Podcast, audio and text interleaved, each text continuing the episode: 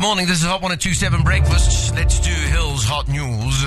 On the back of Drickus Duplessis' epic win on Sunday, rumor has it UFC could be coming to South Africa. I see that. And I see experts say the reason Strickland lost the fight was because he closed Drickus' eye. Yes. Yeah, the guy trains during load shedding, people. He's built differently. a college football player at the University of Miami is about to enter his ninth year in college, setting a record. Wow, nine Sounds years. like it's time for another Van Wilder movie. and uh, just thought I'd end off the uh, the segment with a bit of a with some personal news. My granddad, don't know if you know this, he was a he was a highly decorated in World War II.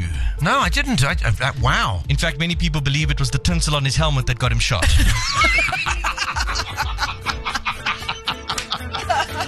Stop it. Good morning. This is Hot 1027 Breakfast.